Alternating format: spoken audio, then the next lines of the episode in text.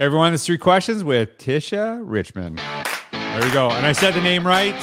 I didn't mess it up. So I'm really lucky here today to have Tisha. I actually just reached out to you on the weekend, said, "Hey, she be on my podcast," and here we are, like a couple days later. So I appreciate you joining me today. And I know you're, I know you're super busy, by the way, too. You have like 18 jobs. Oh my goodness. No, this is such an honor, George. I was so excited when you reached out. You have been a huge part of my journey. So, yeah, stop this is fun. This is super stop fun. it. Stop it. So, Tisha actually, so T- I was saying, Tisha actually, um, she not only does she speak and consult, she works with Canva. And we're going to talk about that in the other podcast. She still works for a school district half time, which is wonderful. And shout out, shout out to your district for having flexibility and actually you know, doing that stuff because I think that's uh we're gonna talk about that because I don't think there, there's a lot of people that can do kind of both opportunities, still serve a district really well, but not always um, people don't always have that vision or opportunity to do that. So uh, kudos to your district for doing that. So I've known Tisha for a mm-hmm. while. We were just talking and we actually connected at uh, Miami Device, which is called, I think, shift is what's it called? Shift in EDU. Shift in EDU now. Yeah. Yeah. And our, our friend uh, Felix Jacomino and his team uh, actually put that together. It's one of my favorite conferences, and uh, yeah, we've kind of connected ever since then. And yeah, I, I always love this because it's just a great opportunity just to sit down and chat with a friend too, right? So I think I'm, I'm glad you you have the time here today. Absolutely, no, this is so fun. Thank you so much, George. Now, Tisha does a, a, bunch of amazing things in education, and I know that you inspire a lot of people. But when you actually think about a teacher in your past, maybe someone who taught you, maybe a colleague you work with, who is a teacher that inspires you and why? Yes. So Leslie Bardazal is a teacher that inspired me, and it's kind of a cool story because I went to high school in a district that's very close to where I am, you know, leading now. And she was my culinary arts teacher in high school.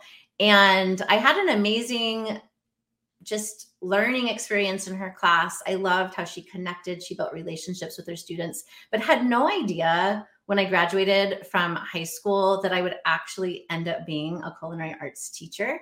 Mm-hmm. And so when I I started out my career in San Diego, taught for 5 years there and then moved to, back to the area where I was raised and got a teaching job in the neighboring district. And that teacher that I had in high school, Leslie Bardazal, actually had moved districts and was at this school that I got hired at. So we actually got to be teachers together in the same department. She was teaching uh, the beginning culinary arts classes. I was um, teaching some of the advanced. And so we just had this wonderful time getting to co-teach together and she taught me so much. I mean i was just a young teacher just trying to figure everything out at that time and i just learned so much from her. So just thinking back to what i learned about being a teacher by being an actual student in her classroom but then actually getting to experience it from the teacher perspective was just amazing and i'm still connected with her today. So super super grateful well, for her. well yeah give a little shout out to leslie.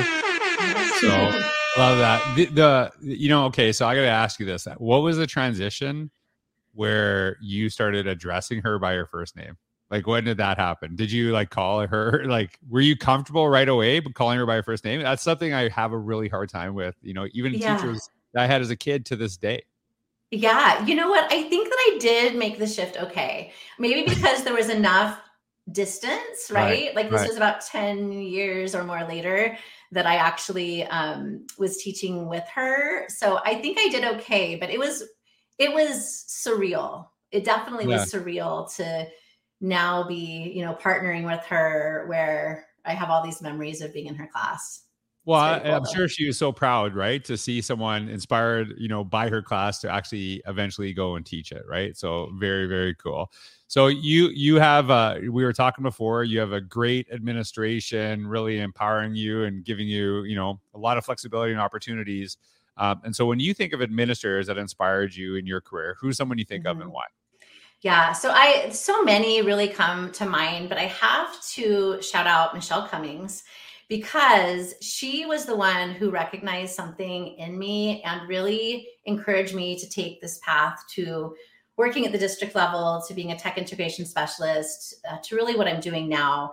And it's funny because I was looking back at, I, I went back onto Twitter last night and I was trying to remember like when it was that we really that that administrator and I really connected. And it was over your book because oh, really? we I had been doing um, Twitter chats and so I had hosted a book study on innovators mindset and I, I had to go back and I had to remember like exactly like the hashtags I was using and everything but she saw that I was hosting this book chat for our district and connected. And I don't know if you remember, but shortly after that, she held an innovators summit in our district and she bought your book for everybody oh. in attendance. So that was really, really cool. But I am so, so grateful to her because she really empowered me to mm-hmm. lead and to realize that I do have, I did have those skills. I did have something in me that I didn't realize I had in myself. And she also is somebody that I, she's no longer living, working in our district, but I still keep in contact with her and um, have really seen her as a mentor over the years. So well, really, really grateful. That is going to get an extra, an extra shout out. so that that is very cool. Yeah, it, it is kind of cool. There's a lot of people um, through the years that I've connected with because of the book and not because of people reaching out to me reading it. I think that's part of it, mm-hmm. but obviously because the book encourages people to go create and actually yeah. connect and share. And it, it's kind of neat seeing. Uh, I don't know if you were part of IMMOOC when we did that. Yeah. There's a there's a you know a lot of people started their blogs then, still blogging today, still Absolutely. creating stuff, and and it's really the the whole premise of the work I think that both of us do now is really how do we get other people to you know find their passions create and connect and inspire others and it just kind of you know goes viral over time so that that is a you know pretty affirming uh, story on my part and i feel i feel a little embarrassed that you did so i think i felt you like you did a little research before you came on the podcast I knew those questions were coming. So right, I was just, right. I was really curious. I'm like, what was, because I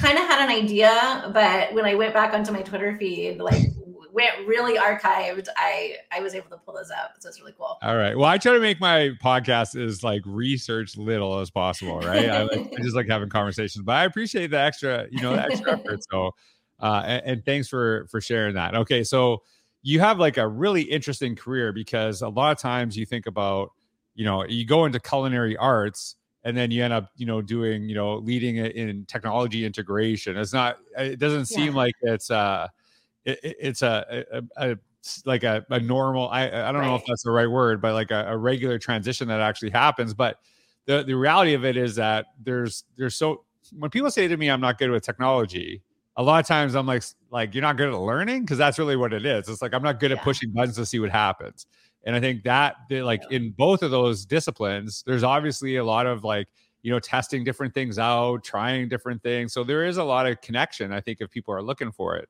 So if you go back to your, you know, first year of teaching, mm-hmm. what advice would you give to yourself?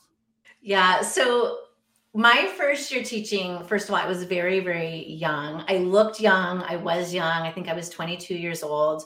I was working at a high school in Southern California and I remember just being approached by people, staff at the school, asking me for my hall pass because I looked that young, yeah. that I didn't look like I should be a teacher. So I was pretty intimidated. I was pretty overwhelmed by this this whole thing that I had got myself into at the time. And I remember that my mentor teacher, she was in my room a lot when I was teaching that first year and I remember being so nervous and thinking, what does she think of me? What is, you know, is what is what is her thoughts on how I'm teaching? And so I, I was really stern and I was like had the teacher face. And I just remember her one time coming up to me in class and just kind of whispering, It's okay to have fun. You can smile, you can laugh. Right. And that stuck with me because I'm like, wow, like I didn't even realize that I wasn't having fun, right? Like I, it wasn't something that I was really conscious of. But when she said that to me, I'm like, wow, like I need to relax a little bit. I need to have more fun with this. And I think that that's been a pretty common theme and actually something that I'm really passionate about now is really how can we bring joy into learning? How can we have fun teaching? Because that is contagious. When we have fun teaching, when we can bring joy into that experience, then our students catch that and they mm-hmm. become joyful learners. And so uh, that, yeah, that is that is something I for sure would tell my first year teacher self. Have more fun. Well, it's it's one of the benefits of you know being in education. I, I always joke about this. Was it's like partially true. Is like I was inspired by the movie Billy Madison, right? And it was like, mm-hmm. oh, like here's this guy who goes in and hangs around kids all day. Like how energetic, how like how energizing that is. And actually, you know, ties in. I know uh, your title of your book, and I encourage people to check out Tisha's book, "Make Learning Magical."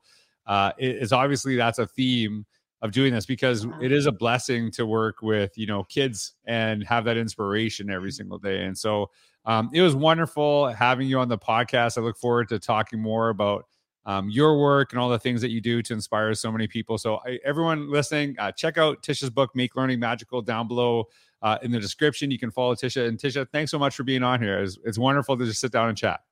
It's been so fun. Thank you george. Thanks everyone for being here today